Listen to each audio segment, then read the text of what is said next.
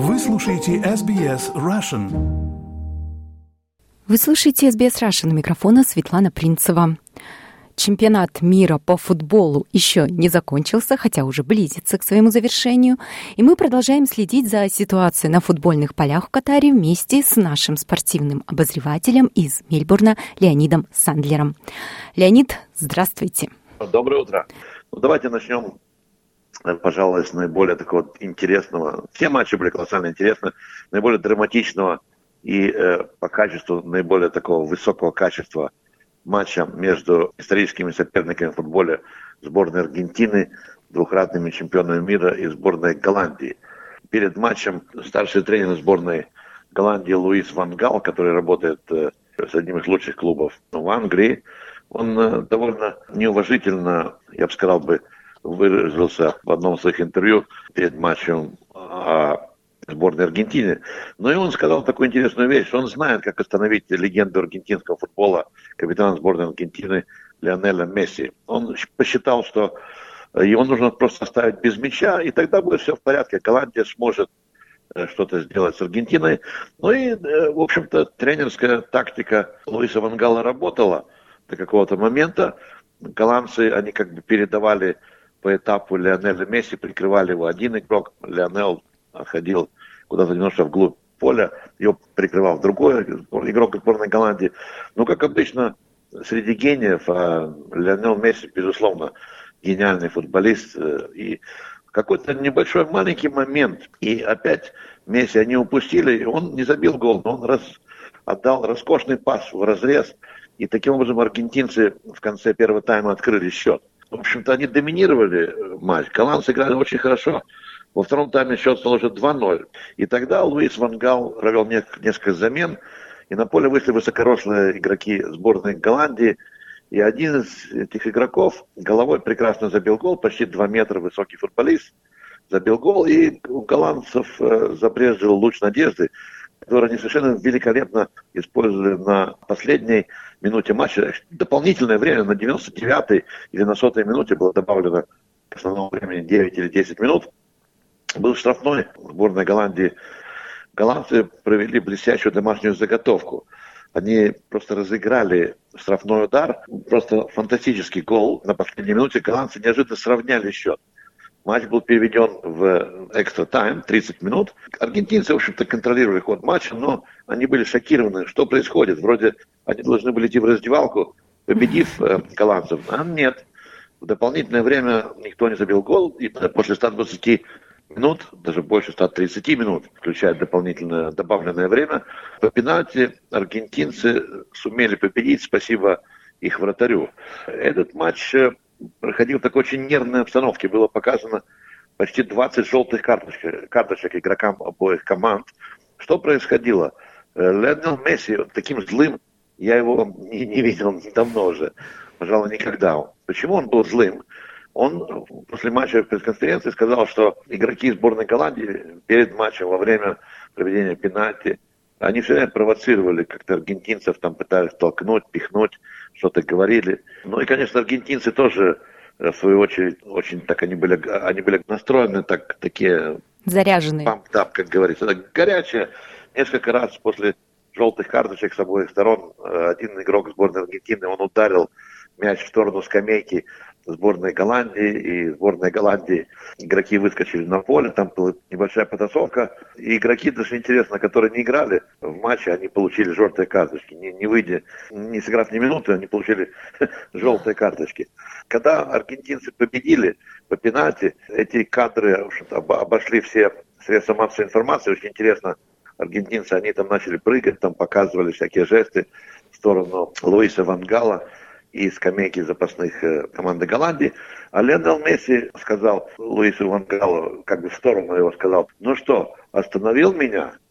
Mm. То есть э, такая была ситуация. Интересно, что Международная федерация футбола ФИФА начала дисциплинарное расследование по факту поведения игроков э, сборной Аргентины и сборной Голландии. И ясно, что будут какие-то штрафы. 23 из 26 футболистов сборной Аргентины играют в двух топ-лигах мира в Англии и Франции. 11 а, игроков из сборной Голландии играют в этих топ-лигах. Но теперь давайте перейдем к другому матчу, еще одному матчу четвертьфинала. Матчу тяжеловесов. Монархия против республики. Англия против Франции. Ну, в общем-то, эти страны, они всегда ярые соперники в футболе.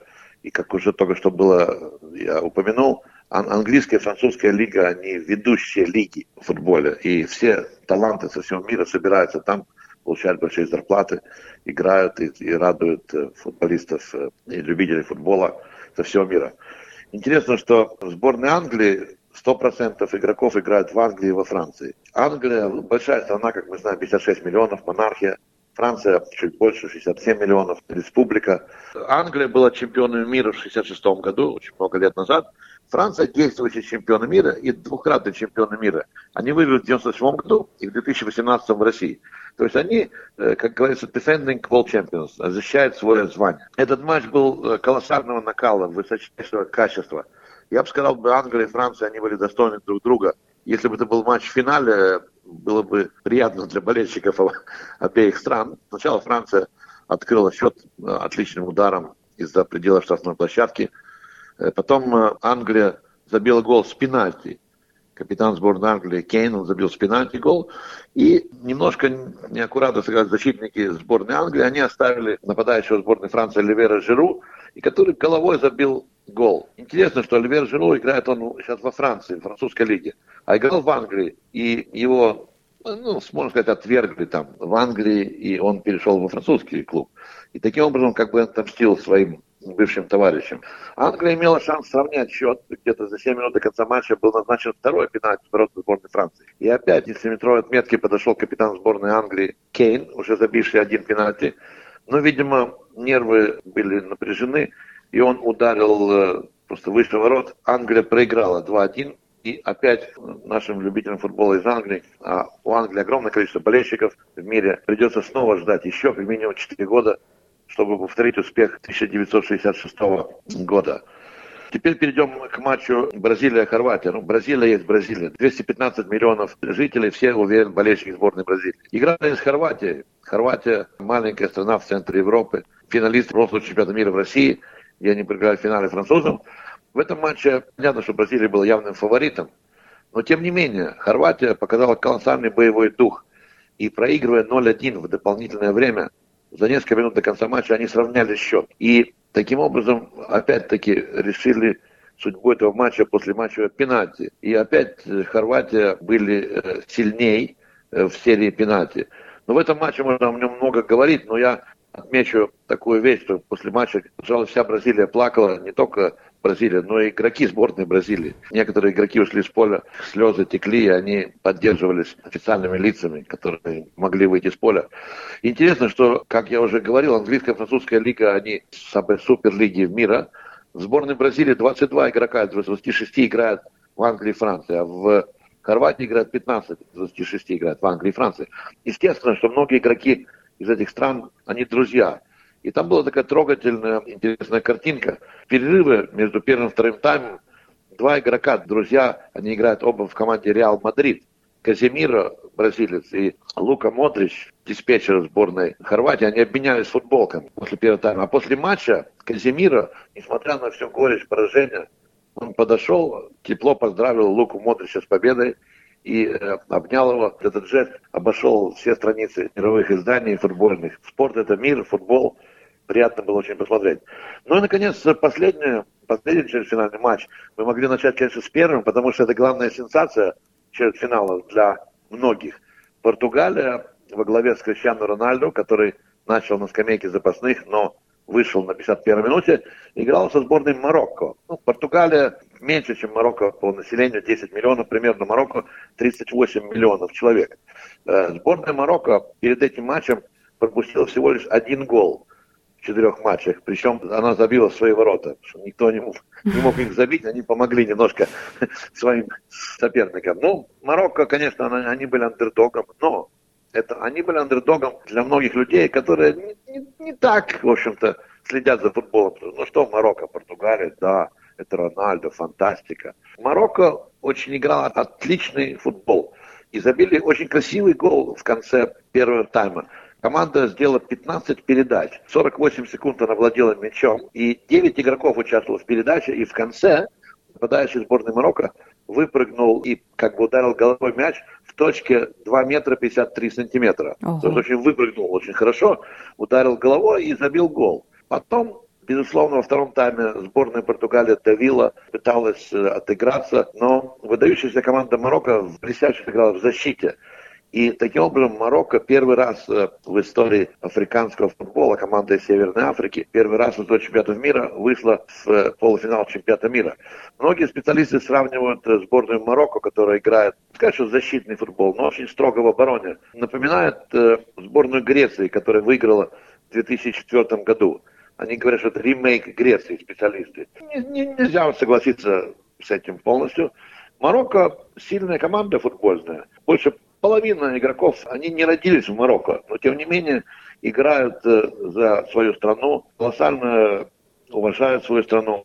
Безусловно, многие из них играют в ведущих европейских клубов. Почему так случилось, что Марокко футбол стал на таком высоком уровне? Дело в том, что около 15 лет назад король Марокко Мухаммед VI, один из самых, может быть, самый богатый человек Марокко, он посмотрел, что ситуация в мире спорта в Марокко в футболе не очень хорошая. И начали инвестировать хорошие деньги в футбол, построили футбольные академии. Ведущий банк Марокко финансирует футбол. Когда я прочитал об этом, мне было обидно, ну почему же в Марокко это происходит, а почему же у нас в Австралии нет дома для футбольных академий, дома для наших женской и мужской команды. Что следующее? Что нас ждет? Нас ждет э, два полуфинальных матча. В одном полуфинале будет встречаться сборная Франции, сборная Марокко. Интересно, сможет ли Марокко продолжать э, путь к финалу чемпионата мира? Вполне возможно. Ну и второй полуфинал. Маленькая Хорватия, гордая страна, играет с э, фаворитом э, сборной Аргентины. То есть здесь тоже все возможно. Безусловно, фаворитами являются в этих двух полуфиналах Аргентина и Франция, но как говорится, мяч круглый, мы уже видели Сюрпризы, в, да. В, в, в турнире. Пару слов хотелось бы сказать еще о таком общем ситуации, что там приходит вокруг Катара. Ну, интересно, вот э, Катаре 8 стадионов, а на них проходили уже, не на всех э, матчи чемпионата мира, они расположены где-то на расстоянии 50 километров, то есть очень близко расположены. Правительство Катара, оно пригласило 5 блогеров из разных стран, они обеспечили им э, проживание, прилет, билеты на все матчи. Эти блогеры должны посетить все матчи, 64 из 64. Это незлыханное дело. Из них две девушки, это блогеры из Англии, Бразилии, Саудовской Аравии, Мексики и Голландии, и они э, посещают все матчи. Для того, чтобы это сделать, нужно немножко раньше уходить э, с одного матча, чтобы успеть на другой. Но это было на групповом этапе. Сейчас гораздо проще, потому что два матча одновременно не играются. Но вот такие вещи происходят в Катаре через э, несколько дней, в среду и в четверг в 6 утра, в общем-то, по нашему времени, довольно цивилизованное время. Будут два полуфинала, ну и финал в конце недели. Еще нам предстоит э, насладиться еще четырьмя матчами, двумя, два полуфинала, один финал и матч за третье место. Ну, как раз в четверг у нас программа в эфире. Я да. думаю, что нам будет с вами что обсудить.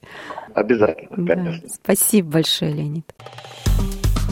Поставьте лайк Поделитесь, комментируйте. SBS Russian в Фейсбуке.